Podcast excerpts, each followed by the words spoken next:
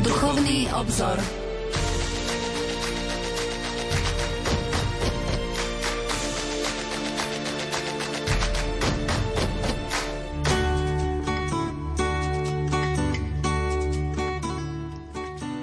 Požehnaný útorkový večer, milí poslucháči. Homiletickom direktóriu sa v bode 4 píše Špecifickú povahu homílie dobre vystihol evangelista Lukáš príbehu o Kristovom kázaní v Nazareckej synagóge. Potom ako Ježiš prečítal zvytok od proroka Izajáša o služobníkovi, povedal Dnes sa splnilo toto písmo, ktoré ste práve počuli.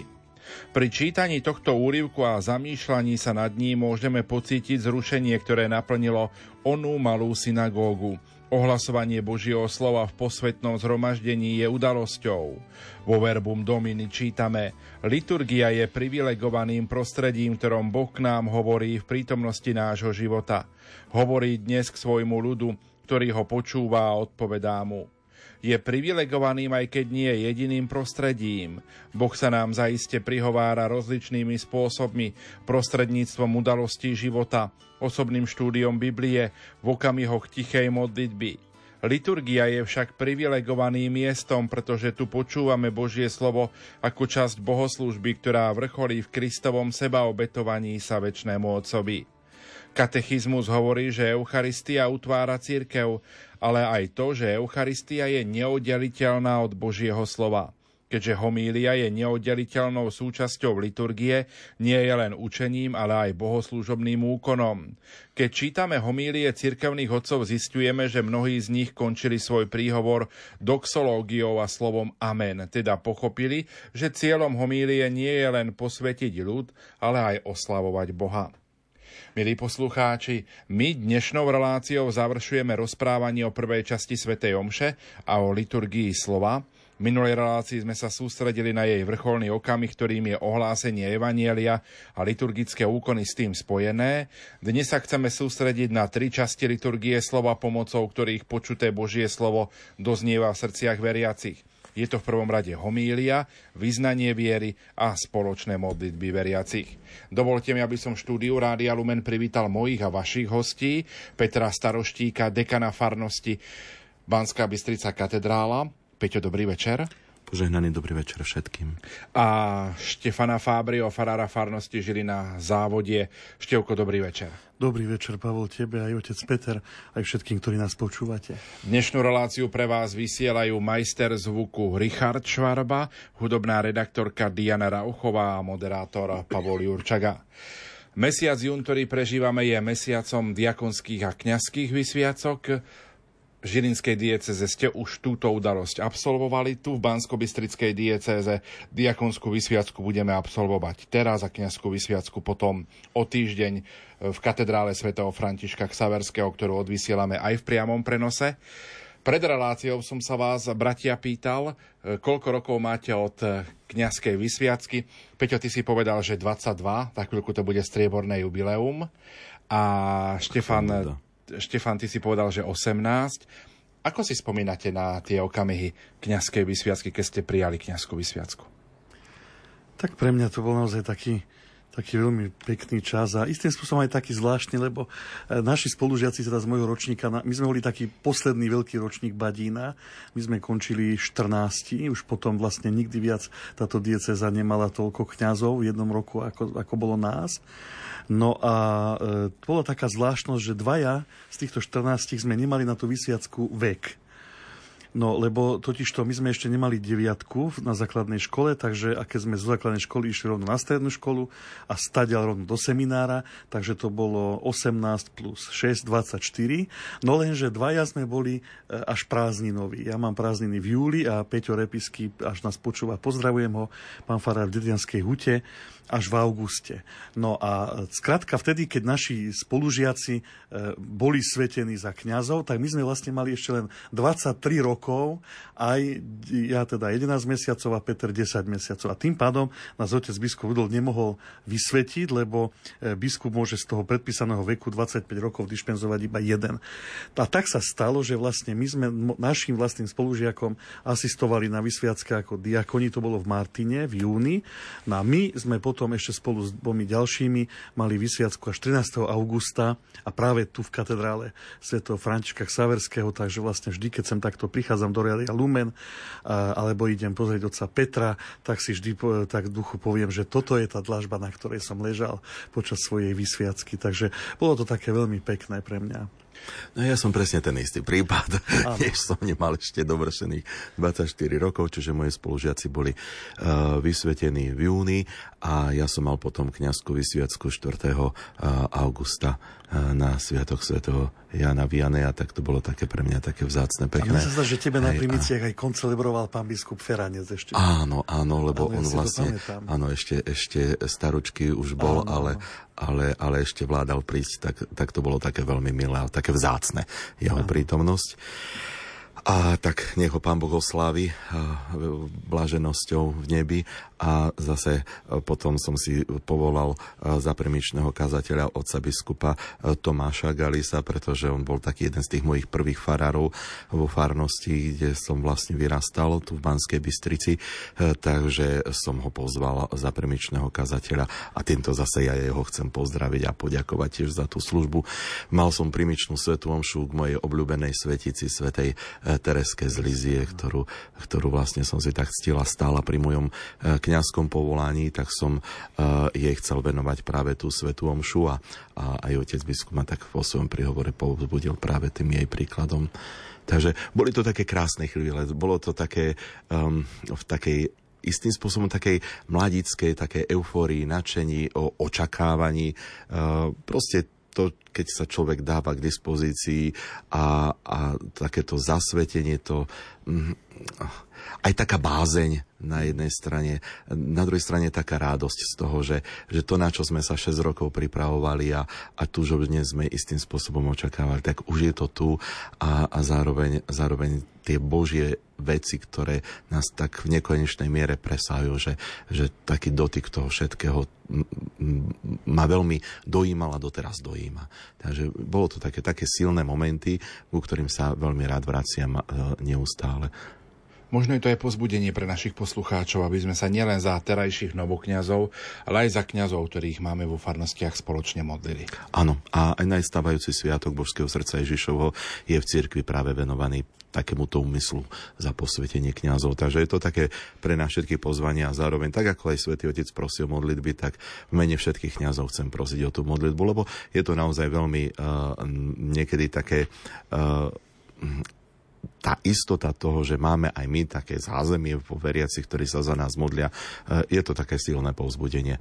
A zároveň aj pre tých chlapcov, ktorí sa pripravujú, že tých nástrach všelijakých a to, čo ich eh, môže a chce odradiť od tejto služby eh, ku kniazstvu, alebo teda na tej ceste k ku kniastvu je veľmi veľa, takže aby, aby boli v tom taký tiež takí silní.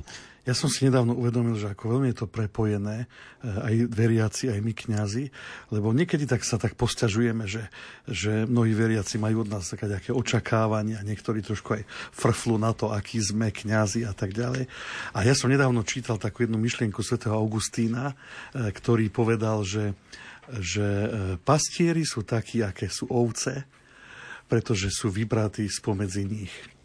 A tak som si naozaj uvedomil, že e, aj to tak chcem aj poslucháčom dať tlmočiť, že, že ak chceme aj prosiť za dobrých kňazov a chceme, aby naozaj kňazi boli, poviem to tak znova, že dobrí jedným slovom, tak v prvom rade je to taká veľká výzva, aby aj naše rodiny boli dobré, aby, aby vlastne farské spoločenstva boli dobré, aby sme, aby sme všetci tvorili také jedno spoločenstvo naozaj toho horlivého Božieho ľudu, lebo fakt je ten, že aj tí noví kňazi sú naozaj vyberaní spomedzi veriacich. Takže že niekedy je to také, také zvláštne, teraz to nechcem tak ako pingpongovať naspäť, že, že ak my nie sme dobrí, tak pretože veriaci nie, vôbec nie, ale že teda práve ten Augustín akoby vyjadril to, to, to silné prepojenie, že, že mnohokrát aj to prostredie potom nielen, že z ktorého kňaz pochádza, ale aj do ktorého prichádza. Aj to je veľmi dôležité. Kde, kto si neviem, či to nehovoril Pater Vojtech Kodet kedysi, že že nie je nič horšie, ako keď veriaci od kniaza nič ne, neočakávajú napríklad, že, že už aj, aj, aj to očakávanie vlastne motivuje kniaza, aj aby sa napríklad pripravoval na homílie, dneska budeme o tom rozprávať. Takže e, veľmi, veľmi silno ja tak nejako pociťujem to prepojenie, že aj ako kňazi sme vybratí spomedzi veriacich, sme poslaní k veriacim, žijeme medzi veriacimi, takže že tie naše vzťahy naozaj musia byť, musia byť také, možno by som povedal, že až, až nadštandardné. No.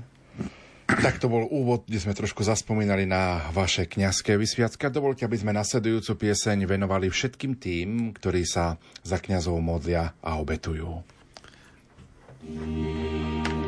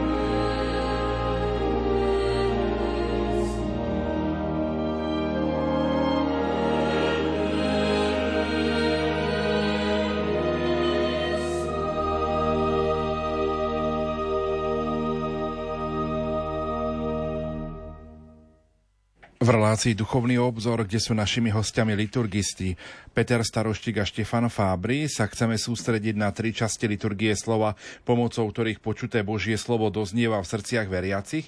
Je to homília, vyznanie viery a spoločné modlitby veriacich. V bežnej reči Štefana nepoužívame slovo homília, ale skôr počujeme pojem kázeň. Je v tom nejaký rozdiel, alebo je slovo homília len odborným výrazom na slovo kázeň? No ani veľmi nie. E, slovo kázeň v podstate označuje e, liturgickú reč alebo reč adresovanú bohoslužobnému zhromaždeniu, ktorú prednáša tzv. kazateľ. A vidíme v nej isté také dedičstvo bohoslužby slova synagóge, kde bolo úplne bežné, že potom, ako bolo prečítané Božie slovo, a tak to poznáme aj z Evanílií, nasledoval príhovor veriacim. Vysvetlenie slova, teda niečo na povzbudenie. V prvotnej cirkvi to slovo, ktoré my teda prekladáme ako kázeň, tam sa používalo latinské orácio, označovalo skôr príhovory v misijných oblastiach, ktoré mali poučný charakter, alebo teda evangelizačný a boli adresované tým, ktorí vieru ešte nepoznali. Preto vlastne kázeň v tomto zmysle slova ani nebývala súčasťou liturgie, bolo to vlastne vyučovanie. No ale od najstarších čias sa stretávame aj s tým druhým pojmom homília. To je grecké slovo homilia, znamená rozhovor alebo beseda, ktorá zase primárne mala nie charakter katechézy, ale exegézy, teda výkladu biblických textov a táto už naozaj bývala súčasťou liturgie. Môžeme teda v porovnaní s kázňou povedať, že, že e, homília bola určená predovšetkým veriacim, ktorí už boli katechizovaní, ktorí boli pokrstení, ktorí slávili Eucharistiu. V čase starých cirkevných otcov, napríklad Justína, Ireneja, e, bol prvoradým učiteľom veriacich biskup. Preto aj homília v rámci liturgie bola vyhradená jemu. A ak aj z nejakého dôvodu homíliu predniesol kňaz, alebo bývalo zvykom, že aj viacerí kňazi, tak vždy v prítomnosti biskupa a ten sa vlastne prihovoril veriacim ako posledný, ako by uzavrel e, tie predchádzajúce reči práve svojim príhovorom. Zmenilo sa to až niekedy v 5. storočí za čia svätého Augustína, ktorý dovolil, aby kázal aj kňaz. No, e, neskôr sa homília z liturgie úplne vytratila. Nahradili ju kázne misionárov zväčša z rádov e, žobravých rehôl, No tá bola e, úplne oddelená od liturgie a to nielen časovo, ale aj priestorovo.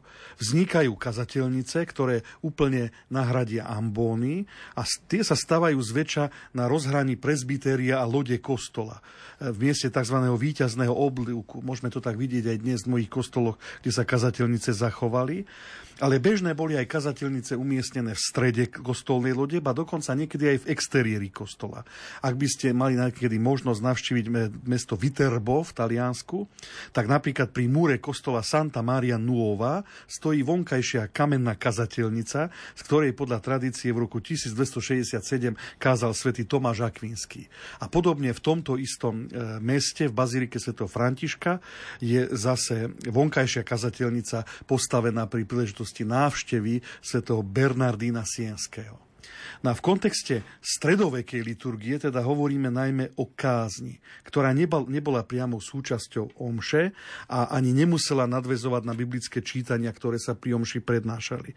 Jej obsahom bývali katechézy, výklady viery, často aj morálne ponaučenia – ale keďže kde si v pozadí bol stále akoby prítomný ten pôvod takéhoto toho liturgického v úvodzovkách príhovoru a tým bol práve výklad biblických textov, tak sa udomácnil zvyk e, prečítať pred kázňou biblické čítania omše, ktorá mala po kázni nasledovať, a to v ľudovej reči, aby im ľud rozumel, no a potom v tej kázni na ne predsa len nadviazať. Takáto kázeň bola v minulosti povinnosťou farára, a to v nedele a v prikázané sviatky. Možno je také zaujímavé, že v stredoveku sa bežne konávali aj nedelné popoludnejšie bohoslužby, ktorých obsahom bolo práve prečítanie biblických textov v ľudovej reči a následná kázeň. No a čo je teda, aspoň pre mňa teda zaujímavé, že z takýchto bohoslúžieb sa potom po reformácii vyvinula tá hlavná bohoslužba protestantských spoločenstiev a to vlastne viedlo k tomu, že sa kázeň ako taká vlastne úplne vzdialila tej starokresťanskej tradície a dokonca Tridentský koncil považoval kázeň v rámci liturgie omše za niečo úplne nevhodné práve preto, lebo v tom videl akoby ten prvok e, protestantských církví. A tým, že sa chcel dištancovať, tak vlastne kázeň, alebo teda homília už vôbec nie, ale ani kázeň, kázeň počas omšeň prakticky nezaznievala. Dobre, a kedy nastala zmena? Lebo pre nás je dnes kázeň alebo homília takou normálnou súčasťou Svetej Omšeba, dokonca pre mnohých uvozovkách tá najdôležitejšia, lebo často liturgiu hodnotíme podľa kázne. Mm-hmm. To je také zaujímavé naozaj. A nielen liturgiu, ale aj kniazov. Liturgiu, ale aj kniazov, presne no. tak, že ako, či je to zrozumiteľné, či ako dlho a tak ďalej. Ale vďaka Bohu naozaj, že hm, vlastne v tom 20. storočí e, liturgická reforma druhého Vatikánskeho koncilu sa vrátila k tomu tradičnému a logickému umiestneniu výkladu biblických čítaní po ich prednese a to tvorí vlastne prvú časť omše, tú liturgiu slova, ako o tom hovoríme už v niekoľkých reláciách a spomínali sme to vlastne aj o tom usporiadaní tých lekcionárov a teda naozaj, že tá reforma priniesla veľké bohatstvo, naozaj bohatý stôl, ktorý nám prestrela Božia múdrosť. A teda tých bohatý stôl biblických textov, e, ktoré môžeme čerpať vlastne e, v liturgii Svetej Omše. No a teda do liturgie sa nám vrátila ambóna, ktorá tam predtým bola, ale potom vlastne e, ju nahradili tie kazateľnice, ako to teraz nám Števko spomínal a, a vlastne Ambona sa stala znovu tým vlastným miestom ohlasovania slova. E, teda dá sa povedať, že tým oltárom Božieho slova, e, stolom, e, kde sa prednáša Božie slovo. Božie slovo vlastne tam sa dostáva teda k ambóne podľa starobilej praxe. Ho čítajú lektory, evanielium je zase vyhradené diakonovi alebo kňazovi. No a potom úplne logicky sa prednášajú tieto texty v živej reči, teda tej, ktorej ten zhromaždený zhromaždený ľud rozumie a teda e, je to, u nás je to Slovenčina, inde je to vlastne reč ľudu, ktoré, ktorý vlastne e, počúva v tej svojej materinskej reči Božie slovo. A preto aj homília je prirodzenou časťou liturgie slova a nadvezuje na to ohlásené Božie slovo. A takto vlastne liturgický príhovor, teda nazvali sme to homília, nadobudol úplne nový rozmer.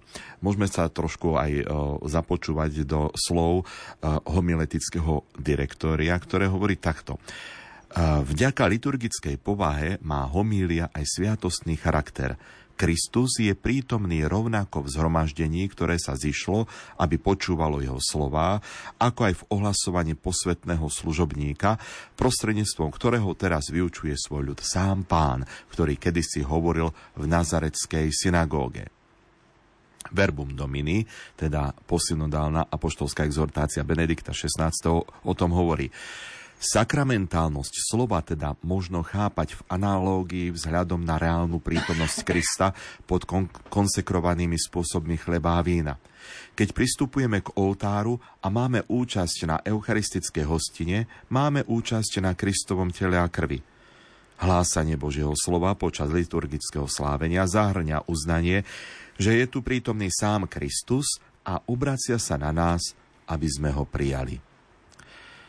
Takže vidíme, že homilia má vlastne v kontexte liturgie skutočne veľmi dôležitý a až mimoriadný význam a nakoľko má podstatný súvis s Božím slovom, tak dostáva priam sviatosný charakter. A takto to vlastne aj pomenováva aj Verbum Domini, takisto, takisto aj to homiletické direktórium. Teda dá sa povedať, že tak ako sa Kristus stotožňuje s kňazom, ktorý v jeho osobe sprítomňuje na oltári obetu, obetu kríža, tak on sa vlastne stotožňuje aj s tým, ktorý prednáša to Božie slovo, ktorého vysvetľuje, teda skazateľom, ktorý ako druhý Kristus ohlasuje evanielium. A takýmto spôsobom vlastne aj vyučuje Boží ľud a povzbudzuje ho e, slovom. Takže preto má naozaj veľmi mimoriadný význam homília a, a takýto sakramentálny charakter. Existujú teda nejaké predpisy cirkvy, ktoré by kňazom, kazateľom predpisovali, o čo majú napríklad homílii hovoriť? Tak e, tá samotná konštitúcia o liturgii druhého Vatikánskeho koncilu, Sacrosanctum Concilium v bode 52, ktorým vlastne de facto homíliu vrátila do liturgie, píše v nej sa cez liturgický rok z posvetného textu vysvetľujú tajomstva viery a zásady kresťanského života. To je také veľmi stručné vyjadrenie, ale cítime tamto silné naviazanie na prečítané Božie slovo. Na krásny text nájdeme aj v inštrukcii Kongregácie pre Boží kult, ktorá sa volá Redemptionis Sacramentum. A teda dovolím si zacitovať z tohto dokumentu. Predovšetkým sa treba snažiť, aby sa homília sústredila na tajomstvá spásy – aby v priebehu liturgického roka z biblických čítaní a textov vysvetľovala tajomstva viery a normy kresťanského života a aby podávala komentár k textom z omšového ordinária alebo z própria, respektíve z iného cirkevného obradu. Je zrejmé, že všetky interpretácie svätého písma majú byť zamerané na Krista ako na hlavný oporný bod plánu spásy. Nech sa to však deje s prihliadaním na osobitný kontext liturgického slávenia. A ďalej môžeme čítať, v homílii sa treba usilovať osvietiť životné udalosti Kristovým svetlom ale má sa to robiť tak, aby sa nevyprázdnil právý a autentický zmysel Božieho slova, napríklad rozprávaním iba o politike či svetských veciach, alebo čerpaním myšlienok akoby z prameňa z pseudonáboženských hnutí rozšírených v dnešných časoch. Tak e, to je taký, taký veľmi zaujímavý, pekný postreh, kde sa tam veľmi páči to vyjadrenie o tom, že v homília má sa usilovať osvietiť životné udalosti Kristovým svetlom. Myslím si, že naozaj to je, to je krásna veta. No a potom e, o význame homílie pravidelne hovorievali aj viacerí pápeži. Napríklad pápež František jej venoval pomerne veľa priestoru e, vo svojej apoštolskej exhortácii Evangelii Gaudium a opäť prináša zaujímavý postreh. Homília je meradlom na hodnotenie blízkosti pastiera a jeho schopnosti stretávať sa so svojim ľudom. Vieme, že veriaci jej prikladajú veľkú dôležitosť. Tak vidíš, aj svätý Otec si myslí to isté. Ani tak, ako ostatní kňazi, oni tak, ako samotní kňazi neraz trpia, jednak jedni preto, že musia počúvať a druhý preto, že musia kázať. A svätý Otec František hovorí, že je smutné, že je to tak.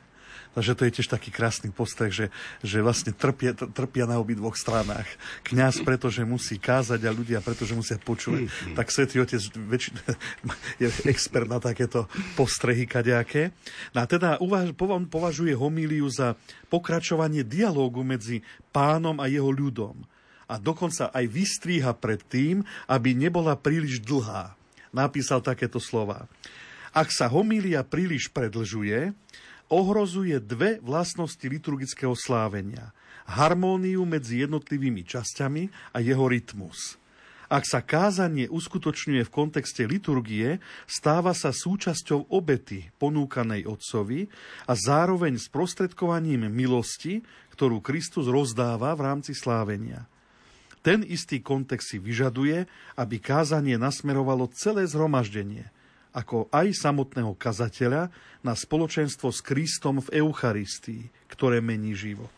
Preto je potrebné, aby slovo kazateľa nezaberalo príliš veľa miesta a pán mohol zažiariť viac ako jeho služobník. Takže opäť také zvláštne postrenie. Ale keď si spomenieme aj návštevu Svetovca spred troch rokov, tak top Bratislave. informácia v Bratislave a asi čo si aj každý najviac zapamätal, bolo to, že, že vlastne hovoril o tom, že koľko kňazí kážu, a, že, no. a že teda koľko by bolo teda vhodné. Čo myslím si, že má pravdu, pretože, Na, naozaj, pretože no. niekedy no. naozaj nie je to priestor na takú sebarealizáciu kniaza, ale preto, aby to Božie slovo zaznelo. Tak, tak, takže vlastne cítime z jeho slov, že homília e, tým, že je skrátka súčasťou bohoslužby, tak musí byť nutne zameraná na Krista nesmie byť miestom sebaralizácie kňaza ani priestorom pre riešenie politických, spoločenských a kaďakých iných problémov. No, to, že veriacim často po skončení omše rezonujú v mysli práve slova kňaza z homílie, to je v podstate prirodzené, no problém je to, ak tie slova z homílie nerezonujú s Kristom. E, liturgia naozaj nie je o a homília ani zďaleka nie je centrom liturgie. Ale v takej podobe, ako o nej hovoria dokumenty cirkvi a pápežov, je homilia prostriedkom, ktorý aktualizuje počuté Božie slovo a upriamuje prítomnosť, pozorn- e, pozornosť prítomných na osobu Krista. A tým je vlastne takým ideálnym prepojením medzi ohlasovaním Božieho slova a slavením Eucharistie, ktoré po nej následuje. Možno by bolo zaujímavé povedať, kto môže homíliu počas Svetej Omše povedať, kto môže kázať len kňazi, lebo kedysi bolo dovolené, aby za istých okolností napríklad kázali aj lajci. Áno, je to tak, ale ono sa to zmenilo a e, možno práve by som zase si zobral na pomoc inštrukciu Redemptionis Sacramentum, kde e, sa nám takto uvádza.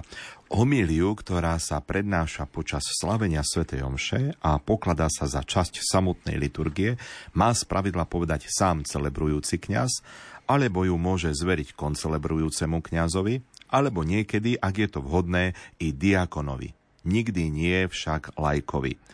V osobitných prípadoch a z oprávneného dôvodu homieliu môže predniesť aj biskup alebo kňaz, ktorý je prítomný na slávení, hoci nemôže koncelebrovať.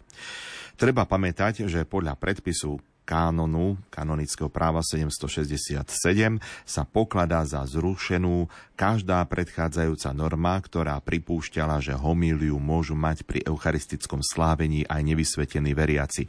Táto prax je však nepripustná a nesmie sa dovoliť e, na základe nejakého zvyku.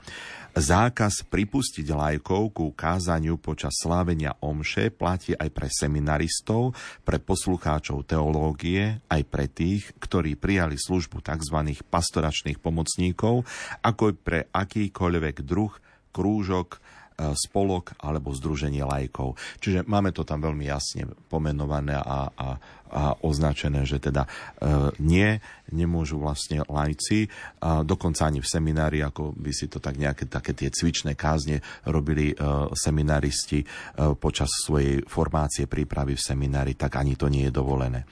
Toto nariadenie teda vlastne vyplýva aj zo samotnej povahy homílie, ako sme to teraz o tom rozprávali, že ono, homília má byť výkladom biblických textov, teda predpokladá sa, aby ten, kto posvetné texty vysvetľuje, tak aby ten mal teologické vzdelanie, to samozrejme, že majú aj mnohí lajci. Ale e, pre, práve pre ten súvis s ohlasovaným Božím slovom a tým sviatostným charakterom homílie, ako sme o tom hovorili, e, a síce, že homília je, je považovaná za aktualizáciu učenia samotného Krista, tak sa zdôrazňuje, aby homíliu zo zásady prednášal len kňaz alebo biskup a vo, vo vynimočnom prípade diakon. Takže uh, dnes máme takúto normu, pretože je veľmi logická a vychádza práve z tohto sviatostného charakteru homílie. My si v tejto chvíli opäť trochu zahráme.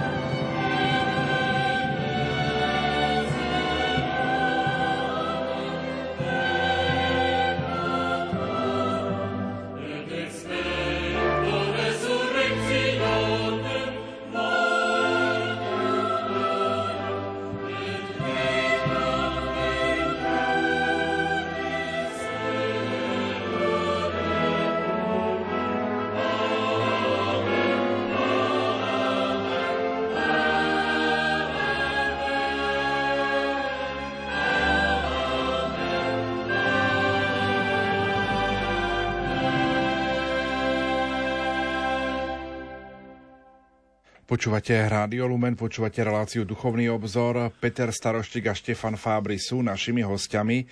Po v nedela na slávnosti nasleduje krédo alebo symbol, teda vyznanie viery. Aká je úloha tohto kréda? Všeobecné smernice rímskeho misála, náš obľúbený dokument otcom Petrom, zdôrazňujú, že vyznanie viery vedie k tomu, aby všetok zhromaždený ľud odpovedal na Božie slovo, zvestované v čítaniach zo svätého písma a vysvetlené v homílii, a aby spomínal a vyznával veľké tajomstva viery, prv ako by sa začalo ich slávenie v Eucharistii. No dá sa teda tak zase obrazne povedať, že tak ako napríklad responsoriovým žalmom odpovedáme na prvé čítanie, tak vyznaním viery odpovedáme na celú bohoslužbu slova. Krédo, podobne ako aj to konfiteor, tá krátka modlitba vyznávam v úvode svätej Omše, sa recituje v jednotnom čísle. A to preto, že tak vyznanie hriechov, ako aj vyznanie viery môže urobiť len každý sám za seba nie je vždy tak, také smiešne, sa mi to aj nedávno na jednom krste stalo, keď sa tam pýtam tie otázky, že veríte, tak sa tých mladých e, rodičov, krstných rodičov spýtam, veríte v Boha Otca a tak ďalej. A z 5. 6. lavice stará mama takým mohutným hlasom na celý kostol zakričí, že veríme. A vždy je mi to také vlastne také čudné, že chápem tie mamy, ktoré chcú k tej viere nejako tie deti priviesť, ale vždy si jednoducho uvedomím, že, že to sa nedá, že to je trochu smiešné, že jednoducho naozaj vieru musí vyznať každý sám za seba. Nedá sa to takto urobiť, že jeden za druhého zakričím, že veríme. A preto vlastne tak, ako vyznávam a nevyznávame, tak aj toto kredo začína slovom verím v Boha a tak ďalej. Vidíme tu, že, e, a to je také zvláštne, že pôvod kréda je vlastne v liturgii omše v podstate takým cudzím prvkom, pretože v ranej bohoslužbe cirkvy tvorilo súčasť liturgie krstu.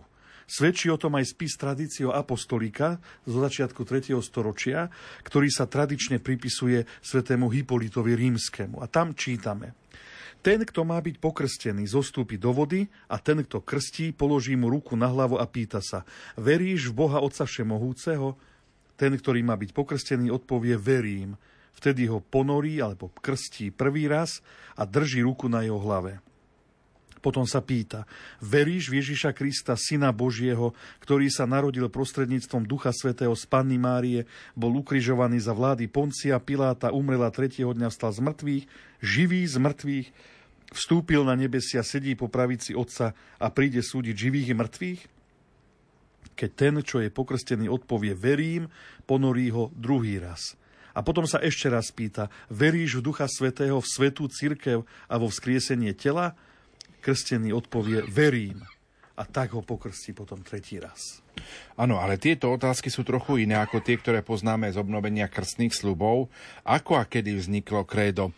Práve v dnešnej podobe. No, ty si, Palko, v tej predošlej otázke uh, použil slovo symbol. A ono, toto slovo je greckého pôvodu, symbolon, a má význam znamenie alebo znak používaný na identifikovanie. Uh, a teda tu v kontexte vyznanie viery sa objavuje v polovici 3. storočia v listoch svätého Cipriána, eh, kde vlastne eh, sa identifikuje eh, práve ten, ktorý je veriaci v Krista. Hej, teda uveril v Krista, teda toto ho identifikuje, toto slovo. Je zrejme, že tých prvých storočiach ešte nebol celkom ustálený text vyznania viery. Najstaršie známe texty sú inšpirované textami Evanielia, napríklad v Matúšovom Evanieliu. Choďte a učte všetky národy a krstite ich v mene Otca i Syna i Ducha Svetého.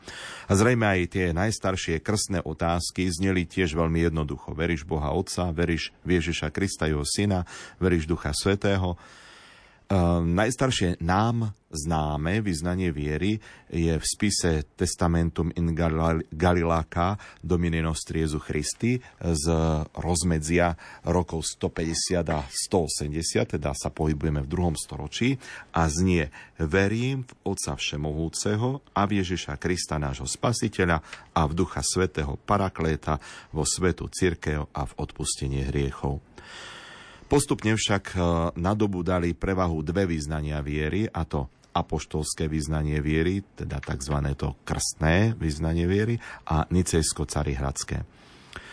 To apoštolské vyznanie viery vzniklo pravdepodobne v Gálii e, v priebehu 5. storočia a vyvinulo sa zo staršieho latinského vyznania viery, e, ktorého neskôr nahradilo. A má trojčnú štruktúru a v liturgických latinských obradoch sa používa e, zhruba od, od 6. storočia od, od 8. storočia. No a potom je tu uh, nicejsko-carihradské vyznanie viery, ktoré vzniklo na východe, dá sa povedať, že je to zjavné aj z toho samotného názvu, nadpisu, ktoré je geograficky označené, že kde vzniká. A vo svojom jadre sa nachádza v krstnom vyznaní z Jeruzalema. Okolo roku 350 ho vysvetľoval svojim katechumenom svätý Cyril Jeruzalemský v 12 katechézach, ktoré tomu venoval.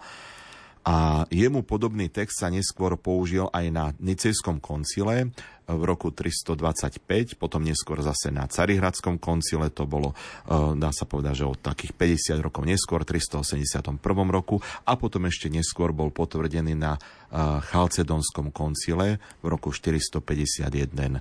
No a potom v tomto znení sa rozšíril aj na západe. Na východe sa spočiatku e, tiež krédo používalo len výločne v krstnej liturgii. Ej, teda, preto sme aj povedali, že, že ono to nie celkom akoby patrilo do tej, do tej omšovej liturgie. Do liturgie omše zaviedol carihradský patriarcha Timotej v 6. storočí. Na západe sa význanie viery zaradilo do omše najprv v Španielsku, urobil to koncil v Tolede v 6. storočí a odtiaľ sa začalo v 9. storočí šíriť do iných krajín Európy, predovšetkým do Gálie a do Nemecka. A to je vlastne zaujímavé, že, že v rozličných krajinách Európy toto krédo teda sa stalo súčasťou význanie viery, sa stalo súčasťou omšovej liturgie. Ale v Ríme bolo krédo prijaté až v roku 1014 a to na prozbu cisára Henricha II. E, totižto keď prišiel do Ríma, veľmi sa začudoval, že e, tam v Ríme v Omši nemali krédo. Bol z toho taký vyjavený, prekvapený.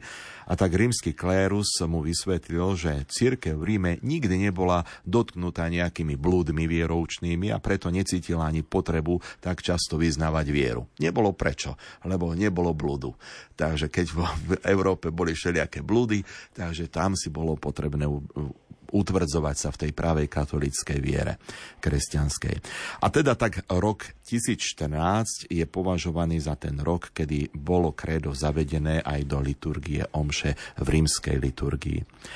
No a potom pápež Benedikt VIII povolil používať krédo v omši ľubovoľne, no neskôr bolo jeho používanie obmedzené a malo sa používať iba v nedele a v tie sviatky, ktoré sa v symbole spomínajú napríklad zvestovanie pána, narodenie pána, Veľká noc, na nebo vstúpenie pána a podobne. No ešte neskôr sa ujalo pravidlo, že krédo sa hovorí vo všetkých omšiach, okrem sviatkov mučeníkov, panien a vyznávačov. Tak to vlastne bolo v tej predchádzajúcej liturgii. To bol zaujímavý pohľad do histórie, ako vlastne vzniklo, vznikla táto modlitba kréda a zavedená bola do liturgie. Ale čo platí o vyznaní viery v súčasnosti? No opäť e, nahliadníme do všeobecných smerníc rímskeho misála, kde je napísané toto. Význanie viery má spievať alebo prednášať kňaz s ľudom v nedele a na slávnosti. Takže dneska platí, že e, teda celé zhromaždenie ho recituje a to v nedele a v tie dni liturgického roka, ktoré sú označené ako slávnosť. Ďalej, možno ho však odriekať aj pri slávnostnejších bohoslužbách. Ak sa koná nejaká príležitosť, tak je možné, aby kredo zaznelo. A ďalej čítame, ak sa spieva, začína ho kňaz, alebo ak je to vhodné kantor alebo zbor, spievajú ho však všetci spolu, alebo ľud striedavo so zborom. To je taká rubrika, ktorá vlastne všetky možnosti tam pomaly e, teda dovoluje. Ide teda o to, že začať ho má kňaz alebo, alebo niekto iný a potom sa spieva spoločne alebo striedavo so zborom. A ešte tretia veta tejto rubriky, ak sa nespieva, recitujú ho všetci spolu, alebo dva zbory si navzájom odpovedajú. No, rímsky misál, asi to ešte treba teda dodať, že na prvom mieste uvádza teda to dlhé význanie viery, e, tak ako o ňom hovoril otec Peter. No hneď zároveň je aj v omšovom poriadku pod číslom 19 uvedená zase takáto rubrika. Namiesto tohto, teda dlhšieho, nicejsko-carihradského symbolu možno použiť, a to osobitne v pôstom a veľkonočnom období, krstný symbol rímskej cirkvi, tzv. apoštolský. Takže Kedy si platila taká zásada, aj ja si to pamätám, sme sa to my tak učili, že v nedelu by sa malo recitovať pri Sv. Omši nicejsko caridacké význanie viery a to kratšie, to apoštolské bolo dovolené zvlášť pre omše s deťmi, lebo má taký katechetický charakter, alebo pre nejaké jednoduchšie zhromaždenia. No teraz v najnovšom misáli teda ako by boli na rovnakej úrovni, aj keď teda graficky na prvom mieste je uvedené to nicejsko carihradské, za ním je apoštolské a teda viac menej sa môžu používať ľubovoľne, buď jedno alebo druhé. Že je zaujímavé, aspoň taká moja skúsenosť je, že je tak zaužívané viacej a populárnejšie, to kratšie, akoby, uh, a len tak ťažšie sa tak nejako zavádza, neviem, či zavádza, ale...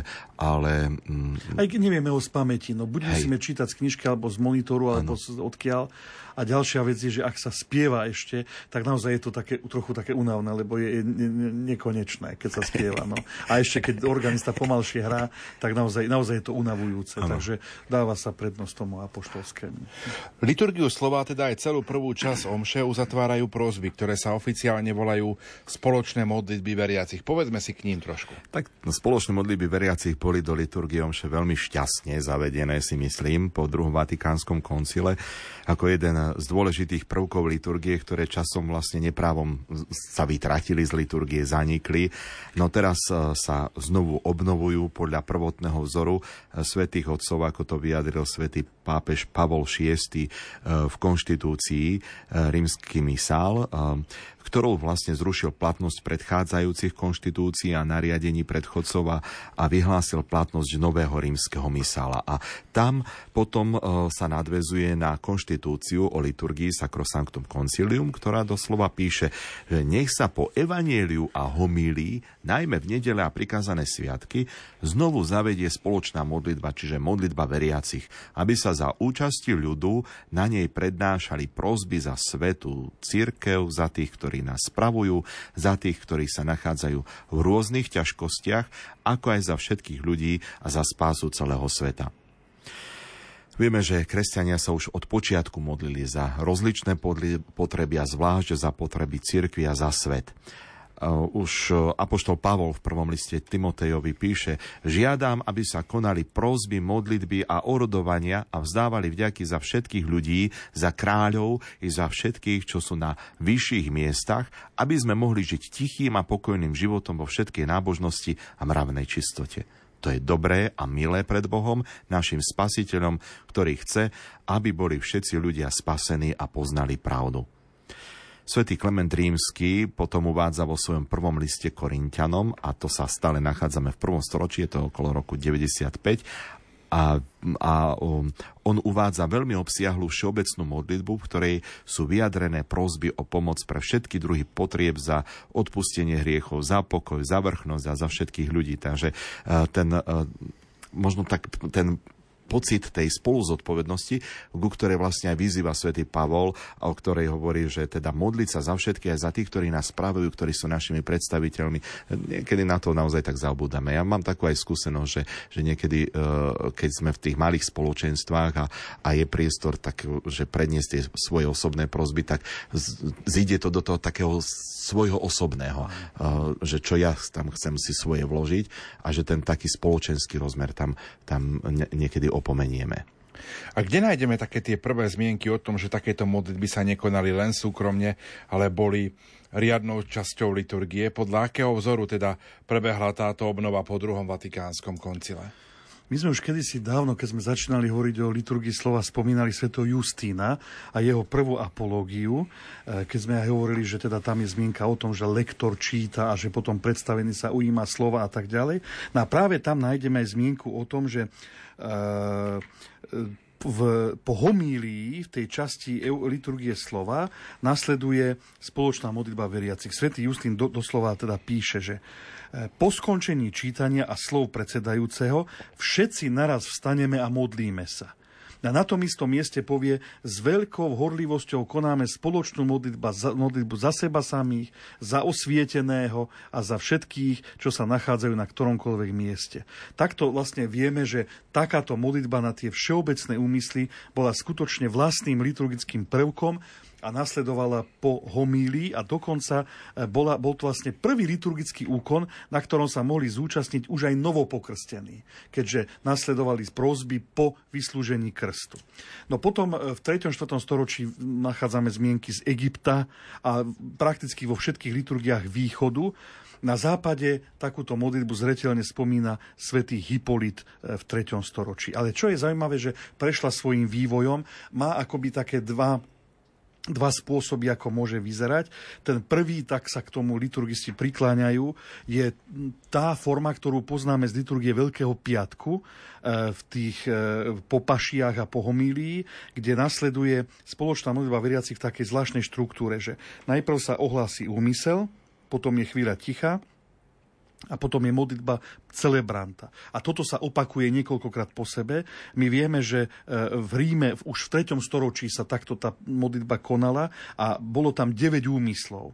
Za církev, za pápeža, za duchovných, za panovníka, za katechumenov, za všetkých, čo znášajú útrapy, za heretikov a schizmatikov, za židov a za pohanov. No ale už na začiatku 5. storočia sa objavuje nová forma, ktorá je prebrata z východu a to je forma litánii. Tá je v podstate jednoduchšia. E, najprv celebrant vyzve prítomných na modlitbu a potom, sa, potom lektor alebo diakon prednáša jednotlivé úmysly, na ktoré hneď e, prítomné zhromaždenie odpoveda krátkým zvolaním obyčajne Kyrie eleison alebo prosíme ťa, vyslíš nás. No a vlastne tá liturgická reforma po Dromatikánskom koncile sa priklonila práve k tejto druhej forme, teda v tej, tej litániovej. Aká je štruktúra tejto modlitby? Má takú svoju predpísanú formu? No, e, ako som povedal, že keďže teda liturgická reforma sa priklonila k tej litániovej forme, tak vlastne v tej štruktúre môžeme, e, môžeme vnímať, že úvod, potom tie úmysly s tými odpovediami a záverečnú modlitbu. Takže v úvode vlastne celebrant má vyzvať veriacich na modlitbu krátkým povzbudením. Má to urobiť krátko a adresne voči ľudu mal by brať trošku ohľad aj na liturgické obdobie, na tému slávenia, svetca dňa alebo tému prednesených čítaní. A rímskej misál e, v bode 71 tu predpisuje, že celebrant má túto modlitbu viesť od sedadla to by som chcel zdôrazniť, ak nás niektorí aj bratia kňazi počúvajú, že nemal by, nemali by sa prosby začínať e, od ambóny, ako to niektorí robia, že skončia kázeň a hneď vytiahnu knižku a začnú modlitbu. Takže v bode 71 všeobecných smerníc je výslovne napísané, že e, kňaz celebrant vedie túto modlitbu od sedadla, od cedesu. No potom úmysly prednáša od ambóny, diakon, kantor, lektor alebo veriaci laik. Majú byť triezve, vytvorené s rozumnou slobodou, krátke, aby vyzdvihli prosby celého spoločenstva. No a je, čo je vlastne predpísané, tak je to poradie, také akoby štyri okruhy úmyslov. Za potreby cirkvy, za svetskú vrchnosť, zasužovaných ťažkosťami každého druhu a za miestne spoločenstvo. Zároveň platí, že pri nejakej osobitnej slávnosti, ako je birmovanie, sobáš, pohreb a tak ďalej, možno uprednostniť aj tie, ktoré sa, tie prosby, ktoré sa vzťahujú na takúto osobitnú príležitosť. Čo sa týka odpovede, tak prítomní vlastne postojačky vyjadria svoju prozbu, pripoja sa k nej dvojako, a to buď tichou modlitbou, alebo spoločným zvolaním e, nejakého, ne, nejakej krátkej prozby po prednesení jednotlivých úmyslov. U nás je to najčastejšie zvolanie prosíme ťa, vyslíš nás, alebo v prípade, že sa prosby končia výzvou prosme pána, je to potom odpoveď pane, vyslíš nás. Možno samozrejme použiť aj iné zvolania. No a záverečnú modlitbu predniesie opäť celebrant a vlastne ňou zaklúči celú takúto modlitbu. Zhrnie prednesené prosby a v mene celého spoločenstva prosí Boha, aby túto modlitbu prijal a vyslyšal. Až mi dáš ešte 30 sekúnd, tak ešte by som rád e, spomenul jeden text, ktorý bol publikovaný v roku 1966 e, radou na uskutočnenie konštitúcie o posvetnej liturgii, ktorú ustanovil pápež Pavol VI. A tá vlastne nádherne vyjadrila ten význam, povahu a štruktúru tejto modlitby a tým by som chcel teda zaklúčiť dnešnú reláciu aj rozprávanie o celej bohoslužbe slova. Spoločnú modlitbu veriacich možno považovať za spojivo medzi dvomi hlavnými časťami omše. Uzatvára liturgiu slova, v ktorej sa spomínajú obdivuhodné Božie skutky a povolanie veriacich a zároveň uvádza do liturgie Eucharistie, vyjadrujúc medzi úmyslami, či už všeobecnými alebo partikulárnymi také, na ktoré sa má obetovať omša. Okrem toho je táto modlitba ovocím účinku Božieho slova v srdciach veriacich – ním poučení, povzbudení a obnovení, všetci spolu vstanú a pozdvihnú modlitbu za potreby celej cirkvi a sveta. A tak, ako je sviatosné príjmanie zakončením a vzhľadom na účasť ľudu aj vrcholom eucharistickej liturgie, tak zasa modlitba veriacich je podľa najstarších svedectiev zakončením a vzhľadom na účasť veriacich na nej aj vrcholom celej liturgie slova. Toľko naši liturgisti Peter Staroštík a Štefan Fábry. Za pozornosť vám ďakujú majster zvuku Richard Švarba, hudobná redaktorka Diana Rauchová a moderátor Pavol Jurčaga. Dobrú noc a do počutia. Dobrú noc. Dobrú noc.